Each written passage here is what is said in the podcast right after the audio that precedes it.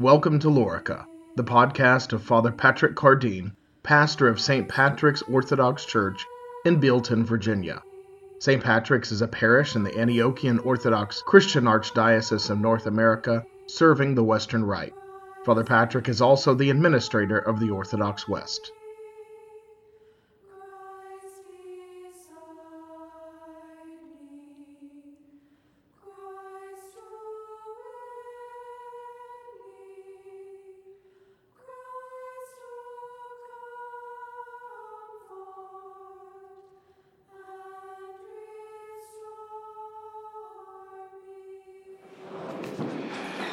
The conflict in our gospel story this morning is something we are familiar with. Once again, it is between Jesus and the Pharisees over the Sabbath. In this case, Jesus heals a man on the Sabbath. There are many stories where Jesus supposedly violates the Sabbath in the eyes of the Jews. In one case, he has his disciples picking grain on the Sabbath. He's often healing the sick and casting out devils on the Sabbath. He told the Pharisees that the Sabbath was made for man, not man for the Sabbath. They didn't like that either. But when he claimed that he was Lord of the Sabbath, at that they actually tried to stone him and kill him. Now, death, the death penalty was actually, uh, the death was the penalty for breaking the Sabbath. And that's how serious, important the Sabbath is to the law of God and the life of the Jewish people. Jesus, of course, who is the lawgiver, who established the Sabbath, who is the Lord of the Sabbath, was not violating the law in these instances. He was actually bringing it to its perfection in his very person and in his very redemptive work, his compassion to deliver and to heal and to set free. The Sabbath is, when you think about it, the very first religious institution. It is the first religious institution. And it is woven into the very fabric of creation itself, which should tell us how important and foundational the idea of the Sabbath is for our life. The Sabbath is, by definition, one day among seven this one day has been set apart, consecrated. It's not like the other days. There's seven days, but there's one that's not like the other six. This day is holy in a unique way. This indicates a kind of dualism at work in the world that God has made. There's sort of two things going on at once these six days and then this one day. There's six days in nature and creation, and then that one other day, that very special and unique day which exists on kind of another plane. The Sabbath is the seventh day, the consummation of God's creative act, and everything leads up to it. And yet, things don't stop with seven days, with the Sabbath day. It's not like you get to the Sabbath day and that's the end. There's actually a secret door sort of at the back of the wardrobe. There's something beyond this created order, something beyond what we see, something beyond even the seventh day. And the Sabbath itself is that back door. The Sabbath is a bridge which leads to what lies over yonder. You see, there's an eighth day.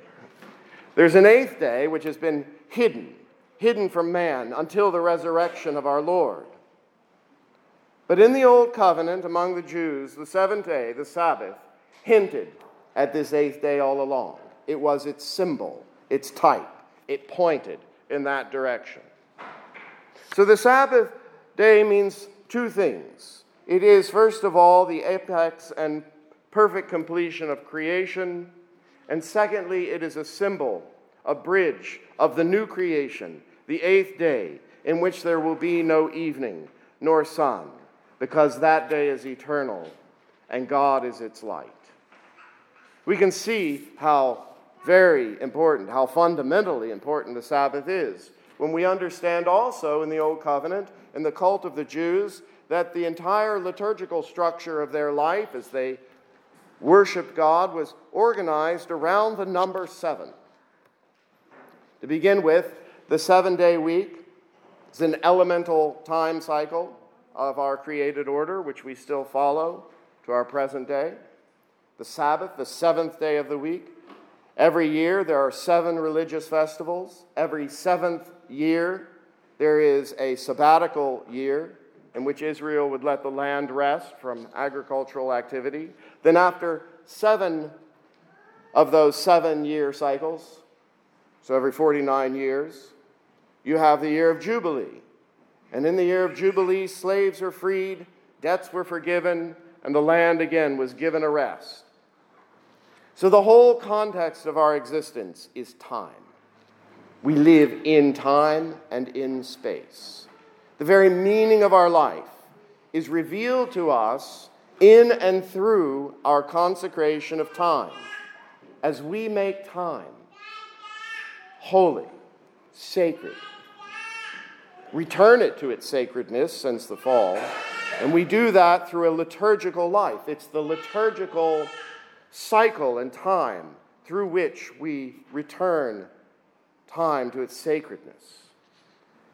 For us to fully arrive at the Sabbath, I mean the ultimate idea of the Sabbath and fulfillment of the Sabbath, is our final perfection in God. And that Sabbath over yonder is the eternal Sabbath that comes after the resurrection when we finally enter into the final eschaton. But in the here and now, what is the Sabbath for us on this side of things? In the Old Covenant type, it's the final day in a week of days. It's seven festivals in a year. It's a year in every seven years, seven times seven. But for us, the Sabbath, as it is symbolized by, you know, this passage through time, it's a journey. It's a journey and a passage through this life on which we are becoming fully alive. And so we pass through times and seasons and cycles. And as we pass through them, we are constantly, in every moment, consecrating our life, our time, our days, our moments to God. We are being present in the presence of God. As we do this, as we pass through this life, there are many side ramps along the way which could distract us. So we need something. We need something to hold on to that keeps us pointed in the right direction, and that's our liturgical life. That's our prayer, the Mass, the office, the, the rules of the, of the seasons, especially the liturgical seasons. Jesus began his public ministry when he entered the synagogue on the Sabbath. And he said, The Spirit of the Lord is upon me to preach the acceptable year of the Lord. That's the year of Jubilee. And when the Messiah comes, we've entered the fullness. We've entered really the fulfillment of the Sabbath that had been pointed to by the Jews. And we keep that Sabbath now by turning away from the world, by consecrating ourselves to God, and also through a life of virtue and generosity. And I think this is a Another really important theme, I'm not going to focus on this morning, we're going to hear a lot about it as we enter into Advent and Lent coming up.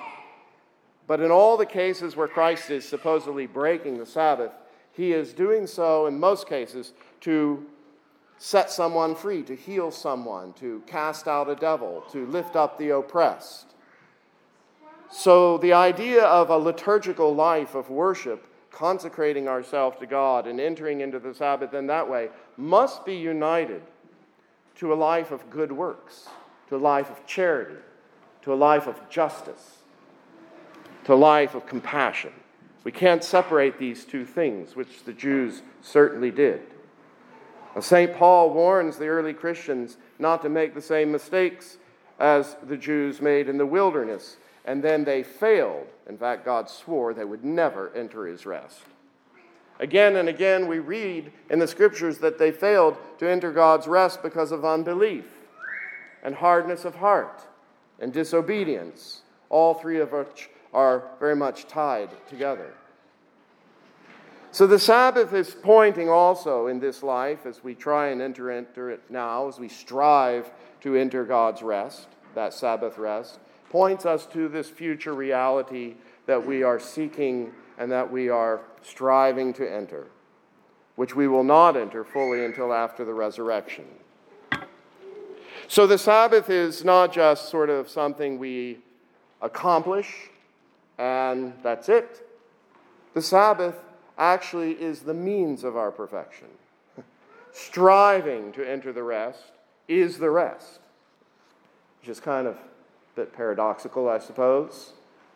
But it's the whole process of wrestling and striving and marching and running and fighting and waging war in the Spirit that becomes our rest. That's the keeping of the holy Sabbath now as we are on the way to the Sabbath. It's about consecrating our lives to God in worship and in virtue, about fulfilling our liturgical obligation to meet with God on the mountain, which Adam failed to do, which led to his downfall. Our Sabbath is different than the Jewish Sabbath because we're already in it now. Our Sabbath is not the seventh day, it's the eighth day. It's today, it's Sunday, the day of resurrection, the day beyond time, which we've already entered into in the Spirit, and so it is ever present. And in that sense, even though Sunday is a special day for us, in that sense, every day for us is a Sabbath day. Every moment. Every moment now in the kingdom of God, the sacrifice of the Lamb of God is ever present on the heavenly altar before the Father. And we pray every day, and this is how the fathers understood this phrase in the Lord's Prayer Give us this day our daily bread.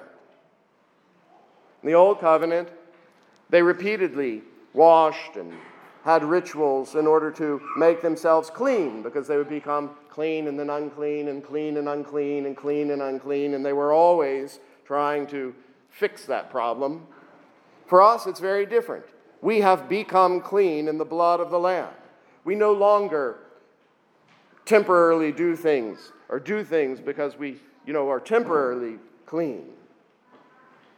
We do have feasts and rites and ceremonies, but our rites and ceremonies manifest what is always and ever true for us all the time. It's a manifestation and a delight in what we have become in Christ. So, yes, we continue to consecrate our lives through the keeping of the Sabbath, but it's because that's who we have become. Our citizenship is in heaven, and we are the people of the temple of God, the true temple, and the true and right worship of God. We have been enveloped in the cloud that has come down from the mountain of God, and we have been made partakers of God through the sacrifice of the Lamb the name of the Father, and of the Son, and of the Holy Spirit. Amen. You have been listening to Father Patrick Cardine, pastor of St. Patrick's Orthodox Church in Bealeton, Virginia. This has been a production of the Orthodox West.